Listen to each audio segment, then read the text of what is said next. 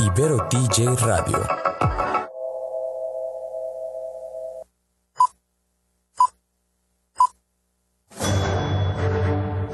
Una charla con amigos sobre los acontecimientos cinematográficos lo puedes encontrar aquí en La Esquina del Cine.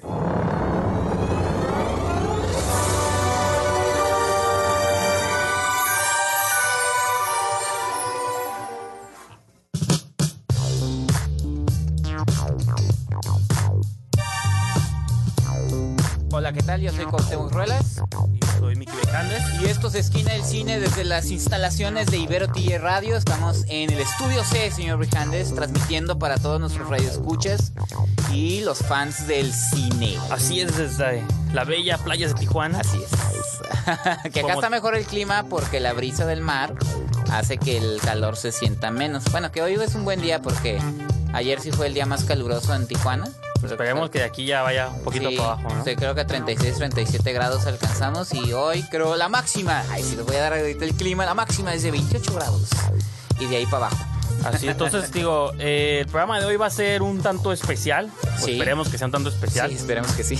Eh, vamos, a, vamos a dedicar la mitad del programa a platicar un poquito de la película de Quentin Tarantino. Así es. La novena película de Tarantino, que es la que... Una vez en Hollywood. Hubo otros estrenos, pero seamos honestos, no nos, mere- no los, no nos merecieron. Ajá, Y también vamos a tener una conversación con Juan Alberto Podaca. así es. Juan Antonio, perdón, Podaca. Juan Alberto. Juan Alberto, lo había dicho bien la primera Juan vez. Antonio Pantoja es nuestro Sí, sí, perdón. colaborador. Estoy confundiendo a los Juanes, discúlpeme, no estoy.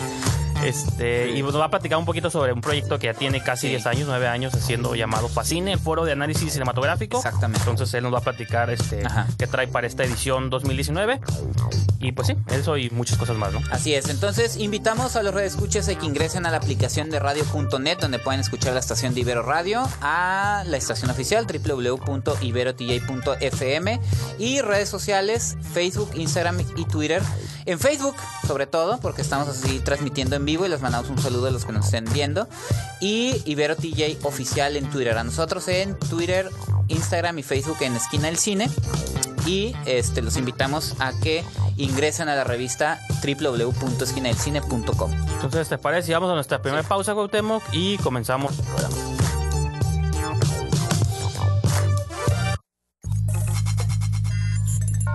Piensa y actúa diferente. Sintoniza Ibero DJ Radio.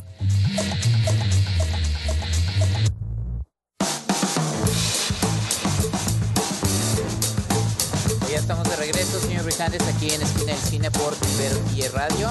Pues retomamos eh, algunas de las secciones que ya son legendarias. Ay, sí, legendarias. Como Pues si tuviéramos son un- legendarias. para nosotros. Este, pues ya darle eh, continuidad al programa. La sección de la que vamos a hablar en este momento, ¿cuál es? Se llama La Taquilla de Argentina. Ahora voy a hablar Ajá, de sí, cómo... sí. Vamos a ver cómo se mueve. eh, Y que hay un, hay un podcast argentino que yo escucho mucho que Ajá. se llama Hoy tras Noche y pues tiene como un año que lo estoy escuchando y me he dado cuenta que allá muchas películas se estrenan incluso primero que acá en México. Hay películas que se estrenan primero en México que ella también. Pues porque a, a una- veces me toca a mí que hablaron ellos de Crawl Ajá. como dos semanas antes, hablaron de Tarantino como una semana antes y digo, ah, pues, somos desafortunados, no nos llegan al móvil. No, luego también en España sí funciona. Sí, de bueno, repente nosotros ya vimos tal película, creo Us, la vimos nosotros Yes. muchísimo antes en México y después llegó a España. Me doy cuenta porque yo sigo una revista española y de No, repente y- están hablando, llega fulana película y nosotros ya la Y comentamos. por ahí escuché el, pues. el título, cuando hablábamos de títulos raros con Booksmart, Ajá. el título en España de Booksmart, ahorita se los voy a buscar en un corte ya me porque imagino. estaba súper bizarro, ¿no? Pero bueno. Sí, sí, sí. La taquilla número 10, comenzamos con una película mexicana que usted no vio, no hizo la tarea. Locos por la herencia. Ni el avance estaba divertido. No existe, salió de la nada, ¿va? Es una película, no, pues el, el director sí es conocido, este Sí. Juan Carlos de Yaca. Tiene, Sí, habíamos hablado poquito la semana sí, pasada. tiene, tiene algunas cinta, tenía años que no dirigían. Son estos directores que de algún modo se han instalado también en la televisión. Este. Ingobernable o algo así. No necesariamente, pero pues sí. en- Telenovela. en- Ajá. Entonces, Las tres milagros. ¿no? no, no sé, no sé exactamente, pero. hay que inventar, hay que inventar. Ajá, este, la película, el avance no invitaba absolutamente a nadie. Ni siquiera era de que lo vieras. Pero eh, aquí la, el compromiso es ver, no importa que el Sí, avance. No, no, a veces no es, no, no es una manda, señor. Ok, disculpe, disculpe. Eh, a veces tengo que, a veces Ver tengo por que los desistir. intereses. Tengo que desistir. Tengo en que tener una ocasiones. Sí, entonces esa no. Pues bueno, otra que tampoco vimos, Playmobil 9. Otra que lugar. tampoco no. Gracias. Paso. Ya va para afuera, es lo bueno. Luego Ah, la- qué bueno que lo fue. Y que por ahí tiene voces interesantes. No sabía que Anya Taylor Joy, que es una de Ah. mis actrices favoritas, Sí, de es hecho. una voz ahí, pero No, déjate. en tú. español no va a estar. Entonces, No, aparece ella. Ah, también. Primero Ah, no sabía. Spoiler, están, spoiler. están en un están en el mundo real Ajá. y viajan al mundo de Playmobil. me spoileaste, ya lo iba a ver este fin de Eso semana. se ve en el avance, señor. Pero yo ¿eh? no veo avances, Ah, ok, acuérdense. ok, sí, cierto. Va contra tus principios. Número 8, después de un mes, sigue Infierno en la Tormenta, hablando Muy de bien, Crawl. Ahí está el cine de género. Sí. Digo, hay otra de género también, pero esa es una. Creo que es mejor esta que la otra, ¿no? que pueden ver nuestras mil reseñas que tenemos Ah, en esquinadelcine.com. El número 7, una que no sé, se niega a morir, Mufasa, el Rey León, séptimo lugar. No se niega. Nosotros no lo dejamos. No dejamos morir. Él quiere morirse ya. pero yo no pensaría que todo el mundo ya vio esa película, pero al parecer. No, y la nostalgia Disney es fuerte en los corazones de los mexicanos. No, y en el mundo. Este fin de semana acabamos de pasar un evento Disney. Ah, sí, cierto, la de 23. Estoy Ahí- atemorizado, güey, temo, me da miedo Sí, todo lo el que futuro salió. del cine, hacia dónde va. Sí, sí, sí.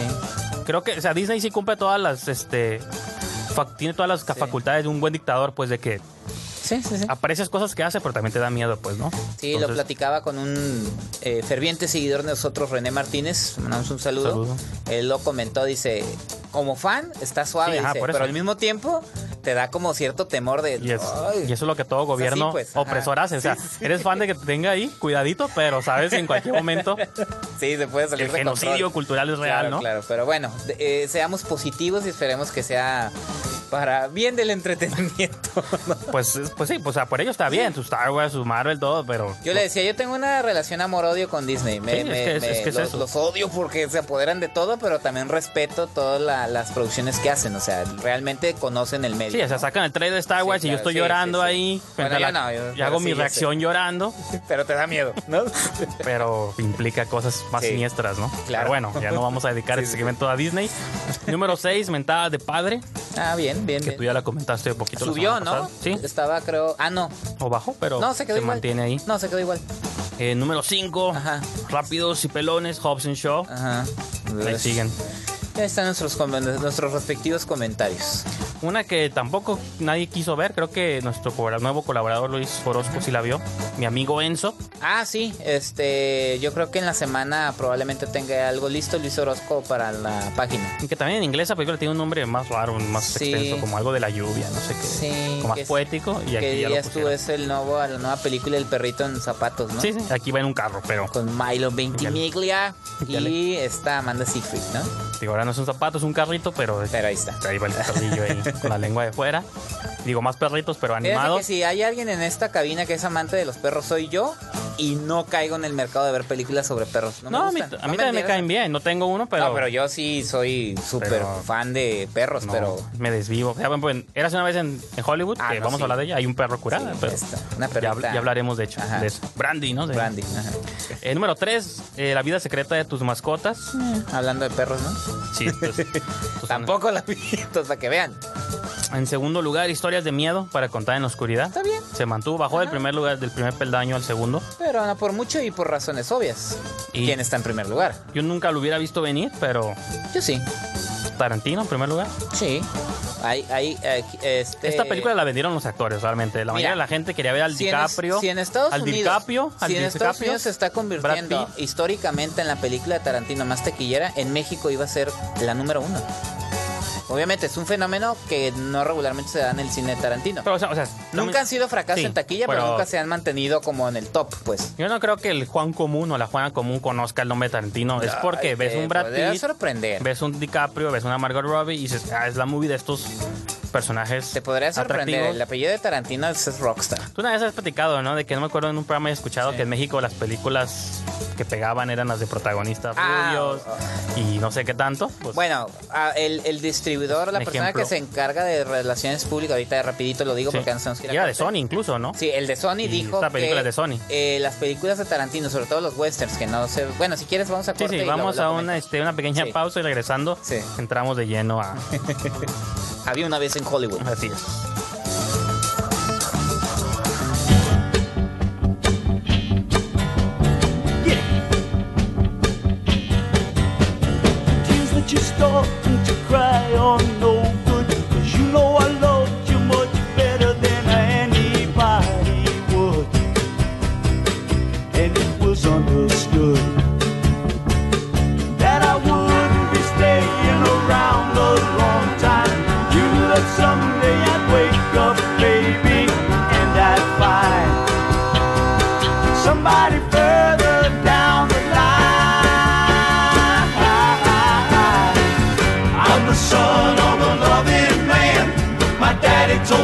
You all the loving you can, and I can.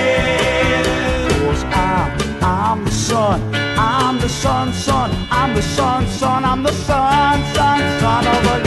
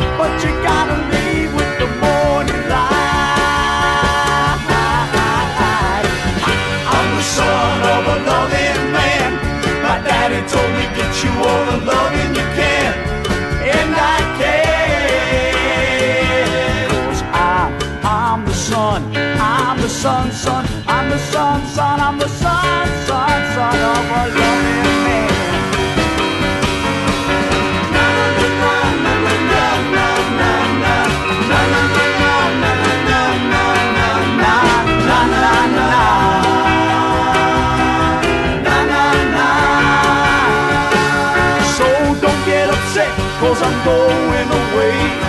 If I do one word that I'll never say, cause you know that I'm coming back again sometime. Cause I'm, I'm the son, I'm the son, son, I'm the son, son, I'm the son, son, son of a loving I'm the son of a loving man.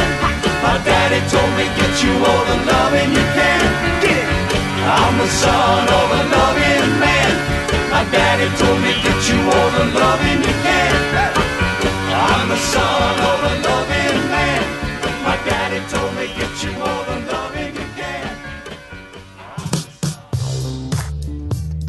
Ya regresamos del pequeño corte, continuamos. En Facebook nos siguen viendo sin cortes, entonces ahí también los seguimos saludando. Este, acabamos de comentar pre- precisamente, vamos a hablar de Había una vez en Hollywood. Sí, hacemos la transición de una vez. Hacemos ¿no? la transición porque estamos hablando del top de taquilla que Tarantino se encuentra en primer lugar de taquilla y que creo que es una sorpresa incluso a mí no me sorprende porque ya se venía ven- ya se veía venir el fenómeno porque en Estados Unidos le ha estado yendo muy bien y en México pues era con la cartelera como está tenía todo para irse al primer lugar de taquilla pero estábamos comentando de cómo vendían las películas eh, el de relaciones públicas de Sony ese mismo tenía creo que le tocó no con Sony pero la de Django Sí. entonces dices el western hay tres tipos de películas que no pegan en México son los western los musicales y los protagonizados por afroamericanos así se escuchó feo pero así lo dijo no lo dijo con intención de Sí, sí, sí. pues, de hacer son polémica es Las estadísticas, las no estadísticas en inventar, México. ¿no? Y que eh, con Tarantino, con Django, pues se enfrentaron. Ya no más faltaba que fuera musical. Sí, sí. Porque era un western y era protagonizada por Jimmy Fox. Dice, entonces lo que hicimos es, la vendimos como la película de Leonardo DiCaprio. Sí. Y Entonces- el que menos salía, güey, era el, mal, el malo, ¿no? Era el ma- salía a la mitad de la película. De hecho, era una actuación secundaria. De hecho, se hablaba mucho de que le iban a nominar como actor de reparto, pero no sucedió. No. Entonces, nada más esos son los datos. Y que en esta ocasión, pues no nada más tienes a DiCaprio, tienes a Brad Pitt. Él mismo lo mencionó. Fue más fácil para nosotros vender la película. Claro. Porque era la película de DiCaprio, la película de Pitt y la película de Margot Robbie, que ya está sonando. Pues es Harley Quinn. Sí, sí. ¿no? Pues ya de entrada con eso tienes a los adolescentes puertos ahí, ¿no? ahí pegados No, en, la, y, y, pues digo, para entrar a detalle la película, pues es como se ha promocionado también la novena película de Quentin Tarantino. Ah, siempre sí, les pone números antes de Claro. cada película. La, desde Sí. Kill Bill era la cuarta película, Sí, la sí, quinta, ya la ven- sexta. sí, porque ya había anunciado él que nada más iba a hacer Va a 10 ser 10, películas entonces- y se retiraba. ¿no? La, esa es la novena y pues Lo ha dicho él, lo han comentado muchas personas, incluso él mismo en una entrevista, que yo creo que las mejores entrevistas que le he escuchado en esta, de esa tanda como de rueda de prensa que ha estado haciendo una con un este periodista francés, cuando le preguntaban con qué compararías esta película, dice, yo la compararía con Roma, ¿no? Más que una trama compleja, más que esto y lo otro, similar a mis películas previas, era más que nada como una pieza de su memoria, como Claro. él se mudó a Los Ángeles desde los seis, desde bueno, desde niño y desde los seis años, que no, yo no me acuerdo que hice a los seis años, pero al parecer él sí, Cuarón sí, y muchos directores se Eh, acuerdan. Yo sí me acuerdo del kinder en adelante. Yo no me acuerdo de nada. Ni lo que hice ayer. Ni lo que hice ayer, menos hace cuando tenía seis años. Entonces él, de algún modo, trató de plasmar tanto, bueno, lo que él recuerda y aparte el mismo el cine de la época, Sí. los actores, cómo era un Hollywood en aquel entonces. Por un lado, maneja esta dinámica actor este, y Sí, su todo doble de. es, todo es a través del actor Rick Dalton, que es Leonardo DiCaprio, Y su doble. que es Cliff Booth, que es Brad Pitt. Y de algún modo esa historia es paralela a la historia de Sharon Tate, una Exacto. versión que él cuenta o como él interpreta quizá los últimos días de la vida de Sharon Tate, que como sabemos fue un caso real, que fue Sí. una de las víctimas del clan Manson, y que de entrada esa era como también la idea, ¿no? Cómo va a combinar la ficción de Tarantino con una- un hecho real, lo va a manejar con Sí. sutileza, lo va a manejar bien. Sí. Es un director que siempre la discusión es que la violencia y que esto y lo otro, cómo va a balancear. que sacó Perros de Sí, desde Reserva Perros en de los Reserva, 90 ¿no? se sigue diciendo exactamente lo mismo. Entonces era como esa la duda y ya viendo, viendo la película, pues digo, tienes que verla para entender cómo ata los cabos de una manera excelente. En mi, opinión, pues Sí. perfecto, ¿no? Yo sí creo que lo mencionaba brevemente en Facebook, yo te paso este, el micrófono.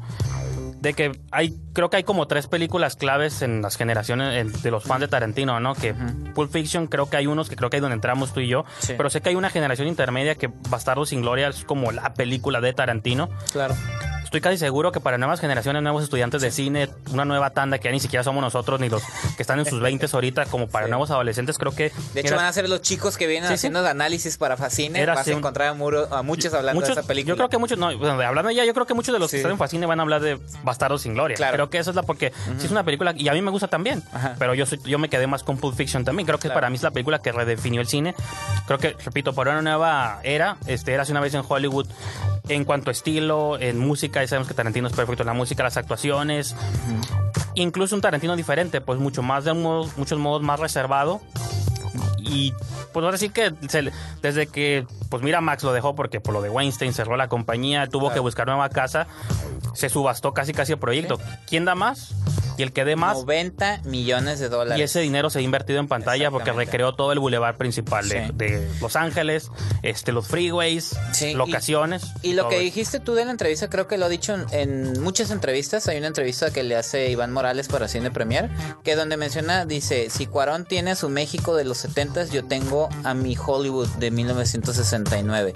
¿Y por qué, por qué implementar esta historia en relación con lo de Sharon Tate, que viene siendo como un personaje secundario, pero que está alrededor de ese Hollywood, que estaba viviendo una transición, eso hay que mencionarlo, y que la situación que sucedió en la vida real, porque esta es una realidad imaginada Sí. por eh. Había una vez en Hollywood, ¿no? Había una vez en Hollywood que están manejando el Es una versión imaginada, pero un basada en- cuento de- como un cuento de hadas. pero pues, basada ¿no? en eventos reales y hay mucha fidelidad a la Ah, época. y respecto a eso de Sharon Tate es porque en la historia se considera que la manera en la que ella fue eh, víctima, asesinada pues por la familia Manson, fue un antes y un después en este periodo de paz Sí. y, y de amor y paz que se vivía en Hollywood, Porque esta lo- magia, los que Joan sí, Didion, la, la, la, eh, periodista, escritora, sí lo, sí lo recalca mucho, e incluso Tarantino dice, mis papás vivieron ese momento, bueno, su mamá lo vivió. porque madre soltera, ¿no? Sí, Venía. este, y, y familiares y vivió ese momento y lo consideraron pues una... Y se sabe, digo, en los libros de cine también que he leído eh, sobre la época fue, fue una parte muy importante, por eso Tarantino lo toma para narrar. Claro. La, la historia ficticia de este actor venido a menos, Rick Dalton, y su doble de acción, ¿no? Sí, que de algún modo Sharon Tate también representaba lo que Rick Dalton temía, pues una nueva Claro. generación de actores. Pero que también admiraba por más- Polanski, sí, que sí, estaba por- ahí, sí, ¿no? tanto directores como actores, todo eran como estos son los nuevos, yo me estoy quedando atrás. Sí.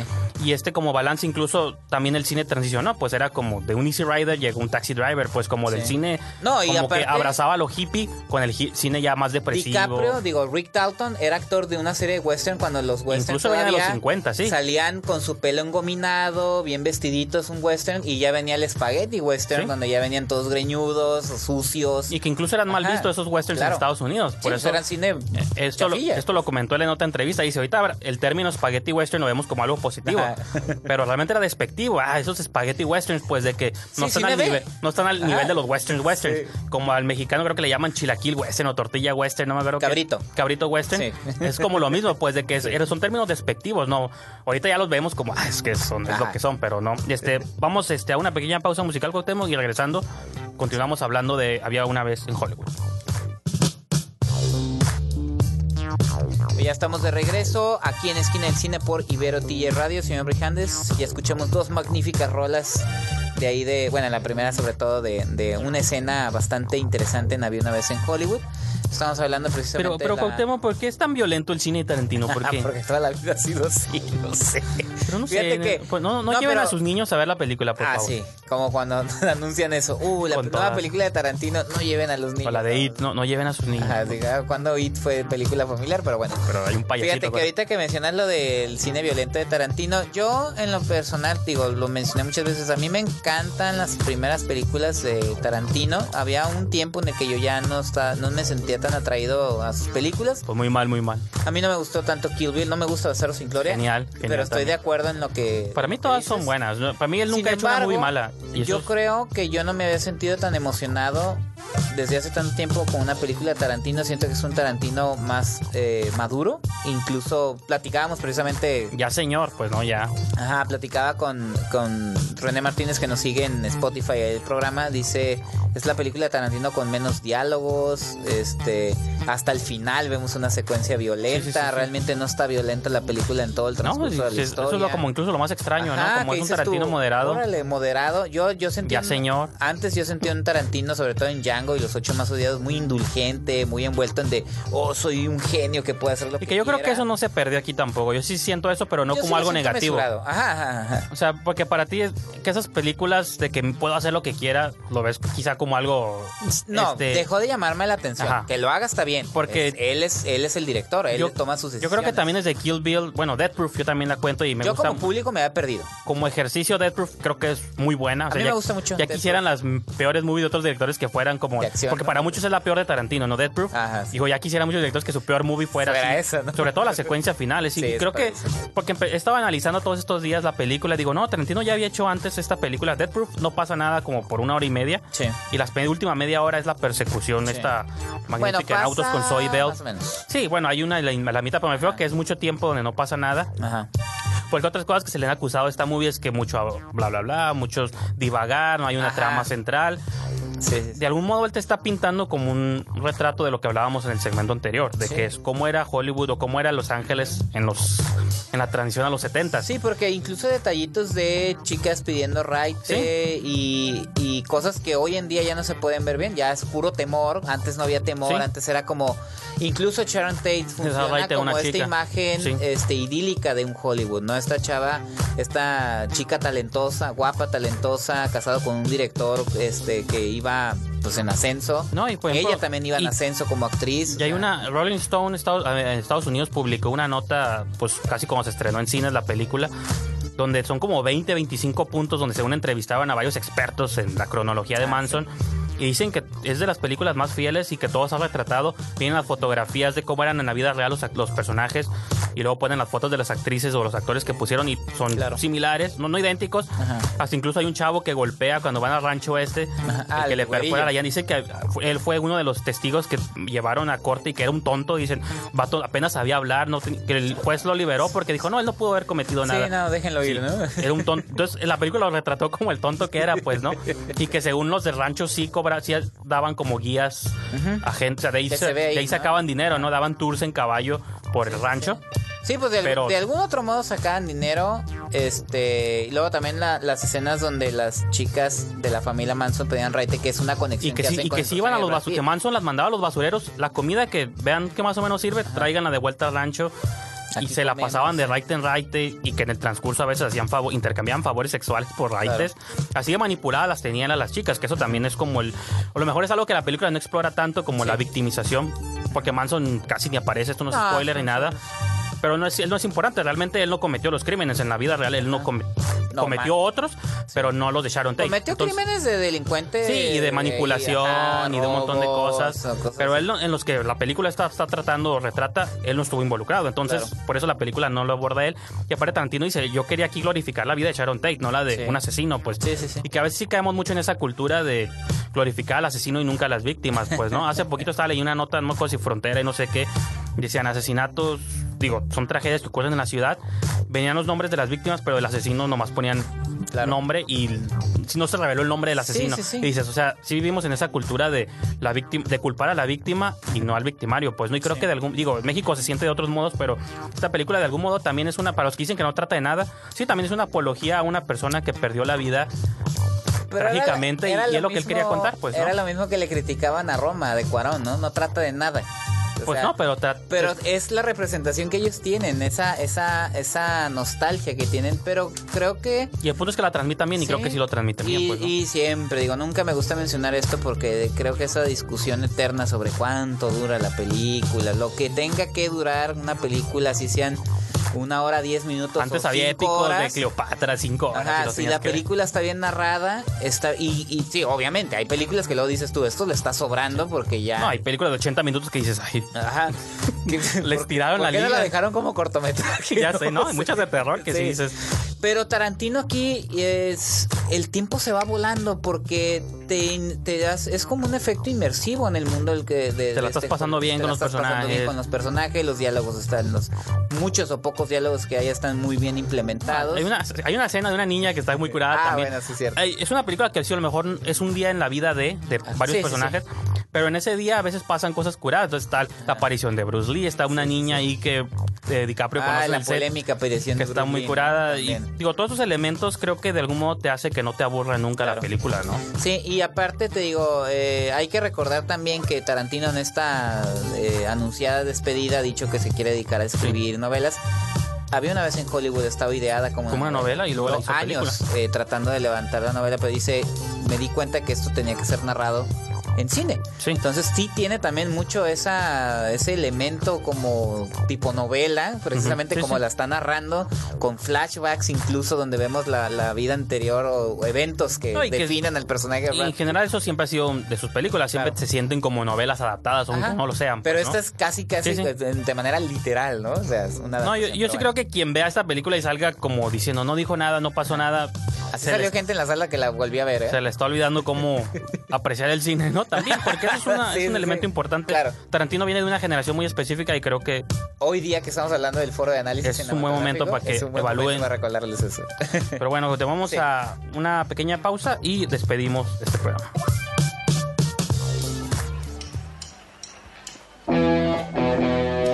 Jutro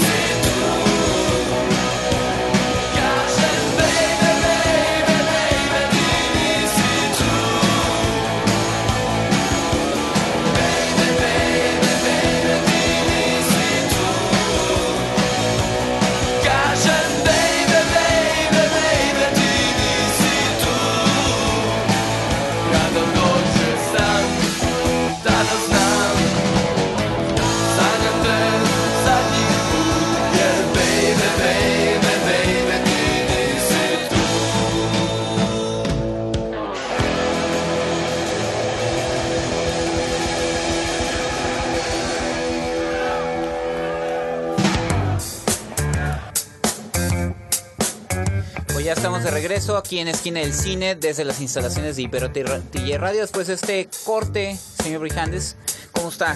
Muy bien, ¿Cómo se aquí. ya, ya Sí. tenemos a nuestro invitado. Así es. Pues si quisieras presentarlo. Así es. Eh, eh, saludamos a la gente de Facebook Live. Ya nos pueden ver. Estamos con el señor Juan Alberto Apodaca, maestro, analista, crítico de cine, docente, de todo un poco. Todo un Este, poco, ¿no? todo un poco. Y eh, nos viene a hablar de la novena edición del Facine, que es el foro de análisis cinematográfico. Entonces, una bienvenida para el señor Apodaca. Aplausos. Gracias. Aplausos, aplausos, aplausos, No tenemos efecto de aplausos, pero- Bienvenida. Pone ahí los efectos, ¿no? ¿Cómo estás, Apodaca? Muy bien, muchas gracias. Aquí en plena promoción Sí. previo al, al noveno ya foro en Facine.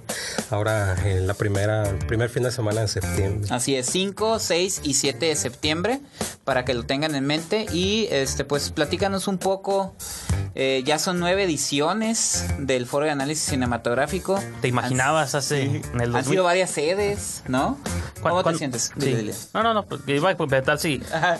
comenzó que en 2010, 2009, más o menos. Once. 2011. Sí. Ah, ok. Te iba a preguntar, ajá, como este camino, como te, te imaginabas en el 2011, porque yo me acuerdo que fui, creo que fue en el ICBC, ¿no? Ajá, Eh, la primera primero. edición, yo me acuerdo que llegué a ir ahí, digo, o sea, Que que no existía la Cineteca del Secu. No. No. En cuanto la inauguraron en 2012 ya nos fuimos para allá para y hemos estado rotando en sedes, pero la base ha sido el Secut, salvo el primero que fue en el ICBC. Así es. Pues ha sido un camino, un camino bien, bien interesante, satisfactorio, complicado como cualquier tipo de trabajo en cuanto a gestión cultural, ¿no? Que es eh, también un espacio poco entendido en sus inicios. Nos costó Sí. trabajo como generar público. Ahorita yo puedo asegurar que ya tenemos público cautivo, Sí. gente que lo está esperando y eh, el objetivo principal que nosotros nos trazamos desde el principio fue generar un espacio para discutir, conocer gente, eh, compartir trabajos y generar redes también de colaboración con otras personas que estén haciendo este tipo de, de análisis fílmico en el país y más allá del país. Eso lo hemos podido lograr. Ya estamos, eh, digamos, eh, reconocidos por lo menos, ¿no? Como entre los otros espacios que hay, básicamente en el centro del Bajío y del país, pues vivimos en una cultura eh, todavía muy fuerte centralista eh, y nosotros acá estamos como de alguna manera resistiendo, ¿no? Como en ese, en ese sentido. Y ya nueve, nueve foros de manera eh, ininterrumpida desde 2011 a la fecha y que en lugar de que lo podamos eh, pensar de dejar de hacerlo, porque sí lo he pensado, claro, ¿no? Como cualquier espacio independiente, sin fines de lucro, etcétera.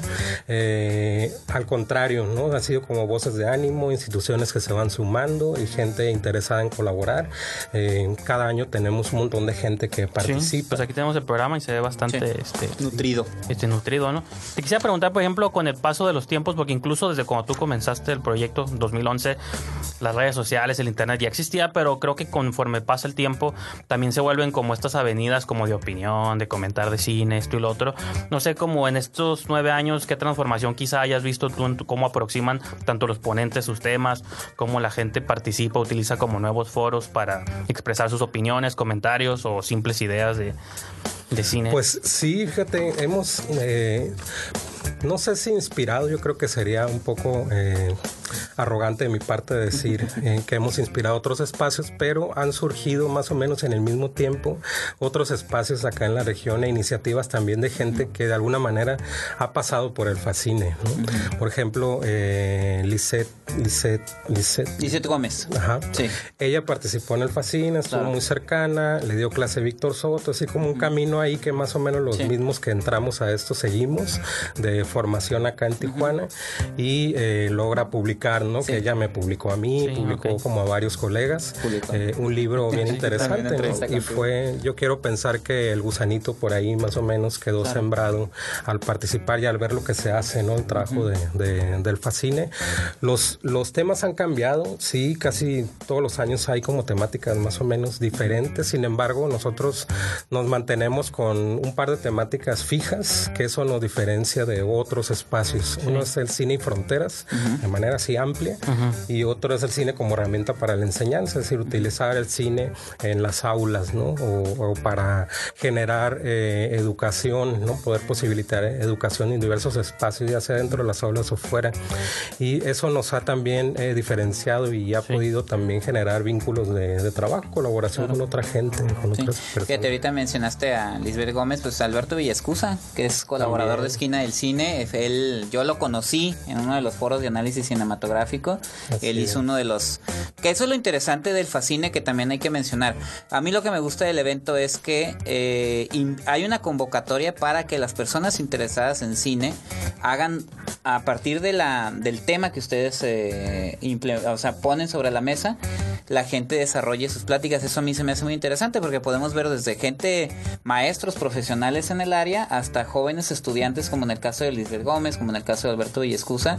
Y creo que esa, esa amalgama que logran de, de unir estas, como tú dices, eh, incluso acercar al el cine a las aulas, creo que le da una, una personalidad que tú mismo acabas de decir, lo ha definido todos estos años. No creo que eso es lo que a mí más me ha gustado del Fascine.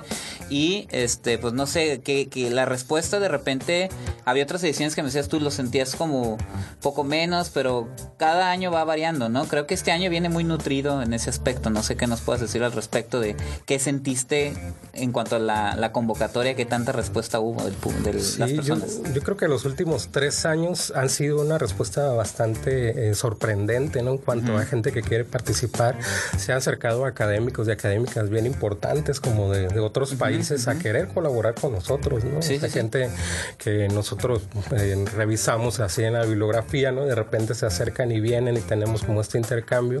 Eso ha sido bien, bien interesante. Eh, eso, eso, qué bueno que mencionas eso, lo, lo comento así rápido, ¿no? Nosotros también nos diferenciamos, y lo digo con conocimiento de causa porque me ha tocado colaborar, incluso en or- organización de otros eventos similares. Y los estudiantes de licenciatura están como en otro lado, ¿no? Y nada más están como los especialistas a manera de congreso discutiendo. Nosotros nos ponemos a todos parejos. ¿no? Te Eh, voy a sí. cortar tantito tu idea, vamos a hacer una pequeña sí. este, identificación Y regresamos y regresamos de inmediato a más. De la reflexión a la acción. Ibero TJ Radio es la alternativa.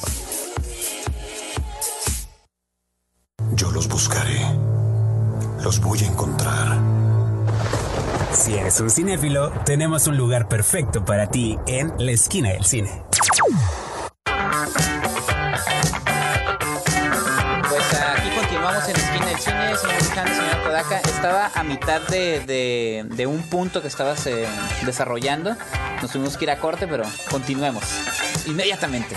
Sí, rápido esta, esta cuestión lo que comentaba de, de generar espacio Sí. eh, de algún sentido incluyente, ¿no? No, no alguien que tenga un currículum como muy importante Claro, claro. del Sí, trabajo, un doctorado, etcétera, que se dedique a eso, ¿no? A formar, a hacer análisis, tenga publicaciones, etcétera.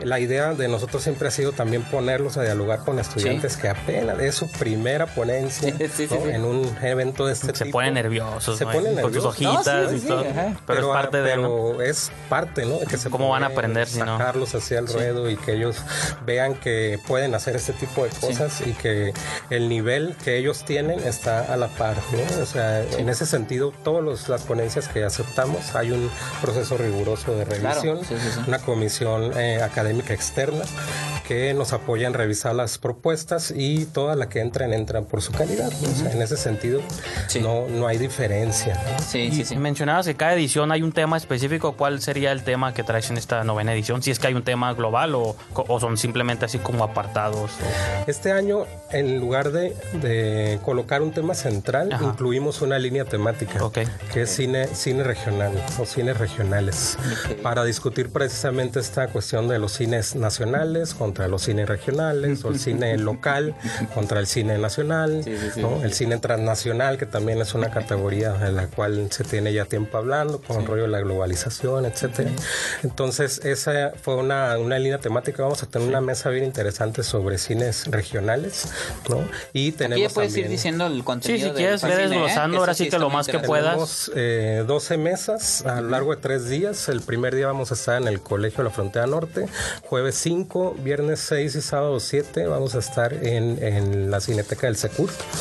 Y son 12 mesas temáticas. Vamos a tener la presentación de un libro, la tercera edición de Santo, el enmascarado de plata. Ah, sí, sí. Mito y realidad de un Sí, héroe Eso va a estar bueno. eh, mexicano moderno. ¿no? De Álvaro Fernández viene el autor, comenta Ilana Dan, que viene de la Universidad Estatal de Arizona, y José Manuel Valenzuela del COLEF. Vamos a presentar una revista que es la primera revista académica que sale como resultado de Fascine. Ahora. A partir del año, del año pasado, que el tema fue cine, violencias y democracia, sacamos una convocatoria como participantes del foro que mandaron sus propuestas y se, se pudo lograr esta. Yo fui co-coordinador junto con Carlos Belmonte de la Universidad de Brie en Francia para poder realizar esta, esta, esta revista académica que vamos a presentar también. Y el evento de cierre eh, es la proyección del documental Niña Sola de. Javier Ávila, de Mexicalense Sí, producido por Rodrigo Álvarez. producida por Rodrigo Álvarez y que le ha ido muy bien en los pocos espacios que Sí, apenas se proyectó De festejando. hace hecho, un mes. ahorita fuera del aire estamos platicando eso. Eh, Niña Sola ganó el premio, ganó un premio en el Fotofilm, que fue donde se proyectó, donde la, donde la pudimos ver. Eh, justo Juan Alberto Podaca había anunciado que le iban a tener en el foro de análisis cinematográfico y la semana pasada eh, queda seleccionada, queda, queda como parte de la selección oficial del Festival Internacional de Cine de Morelia. Entonces Así es un es. documental que es muy importante y que van a tener la oportunidad de verlo en Tijuana una vez más en el foro de análisis cinematográfico, que es también parte de interesante del, del programa, ¿no? ¿Vas a comentar algo, Miki? Sí, no, pues este, pensando como en todas la, este, las que cómo eligen cuáles son las películas que se proyectan, porque sé que el énfasis a veces nunca ha sido la proyección como lo que uno pensaría que sería un festival, es más el análisis, que es lo que determina, por ejemplo, la selección de las presentaciones o las películas o los libros o, bueno, la revista lo entiendo, ¿no? Pero Y sin embargo, aunque no es la prioridad de las proyecciones, eh, de repente Facine tuvo por primera vez Navajazo. Ah, sí. Ahí fue donde la vimos por primera vez. Niña Sola, no mucha gente la ha visto y va a ser una oportunidad Ajá. de verla otra vez, pues de verla, De ¿no? hecho, esta vez Fotofilm nos ganó acá. Por fechas, Sola, por fechas, Por fechas nada más. Ajá. Ya lo teníamos apalabrado, Sí, sí, de hecho, sí, cuando ya vino Fotofilm. Bueno, era una bromilla interna. Eh, se, se seleccionan los trabajos, primero, eh, que sean trabajos eh, regionales. Eso ha sido desde el principio también. Hemos proyectado trabajos de gente que hace cosas acá en Tijuana, en Baja California, para eh, generar discusión precisamente con la gente que viene al, al foro, ¿no? Desde un punto de vista académico. Las presentaciones de libros, revistas, es decir, las, las presentaciones, digamos, especiales que tenemos, Sí. además de las mesas de trabajo, de mes- mesas de ponencias. Eh, la, digamos que el criterio es primero que sea algo regional y que sea, que sea importante. ¿no? O sea, en ese sentido, pues también quiénes somos como para decir que es importante o no, pero podemos eh, hacer como una, Sí, una revisión de características que pueda tener cierto impacto un trabajo. ¿no? El libro, por ejemplo, de Álvaro Fernández es la primera vez que se presenta en México Ok. este- esta tercera edición. ¿no? Nosotros lo presentamos hace, la Sí. primera edición Sí, sí. lo presentamos hace muchos años en el Secut y ahorita ya la Universidad de Guadalajara con el Colegio de Michoacán, que es donde él hizo la investigación, eh, sacan la tercera edición, lo presentó en París y ahora viene a México a presentarlo aquí con nosotros. Entonces, esos momentos como coyunturales, ¿no? Él Tiene sus hace primicias, el fascine, Sí, ¿cómo estamos no? buscando, Sí. sí. esas, esas cuestiones. Sí. Pues ya sería, casi estamos llegando a la Sí. recta final del- de la sección. Este nomás sería que nos recordaras las fechas, costos, sedes, ahora sí que todo lo que hay que saber. ¿Dónde? Páginas web, eh, redes sociales. Sí. Jueves 5 de septiembre en el Colegio de la Frontera Norte, desde las 10 de la mañana. Eh, viernes 6 y sábado 7 en la sala Carlos Monsiváis del Secut. También entrada libre de todas las actividades y pueden consultar el programa y todas las actividades que tenemos ahí en el Facebook, nuestra fanpage, que es Fascine Tijuana, así todo pegado. Pues los esperamos, las esperamos. Gracias, amigos, por el espacio. También los esperamos ver. No, sí, claro, claro, claro, claro, cómo no. Este, y ya están preparando, que están preparando para la décima edición. Sí, ya, ya, calmado, vamos. calmado. Eso. Y, le- y les traigo unos regalitos Ah, sí. para la audiencia, por cierto. Ya se Estos- los dejo ahí. Sí, los, los va a dejar aquí este Apodaca y nosotros ahorita Sí, durante el siguiente corte vamos. Es una eh, playera creando de una la dinámica. edición de 2016 y unos cortometrajes de la UABC también impulsados por el Fascine. Pues gracias Juan por acompañarnos. Gracias. Por presentarnos tu proyecto y pues esperamos que siga otros 9, 10 años más, ¿no? O 20, 30. 20, 30, 40. Que te sobrevivas, ¿no? Después que digan, Sí. lo comenzó Sí, este ojalá. joven y, Ah, sí. y sigue. No vamos a, este, a una pequeña sección musical con Temo y regresando, regresamos con la crítica de Eras una vez en Hollywood. Así es.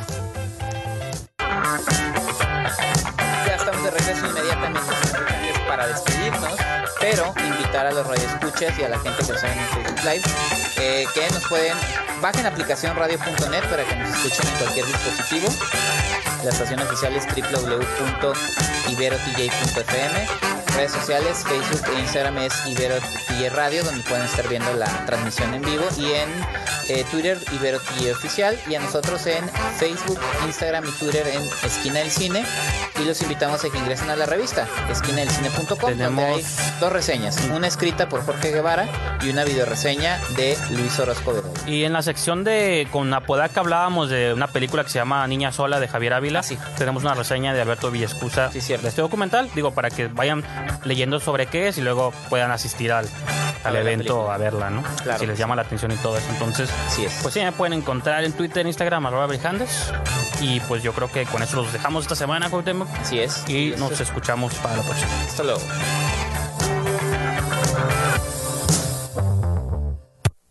Corte y queda.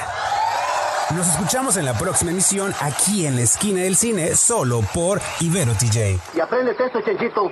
Mientras cómanos, ámenos y bébanos, aunque no trabajenos. Ibero TJ Radio.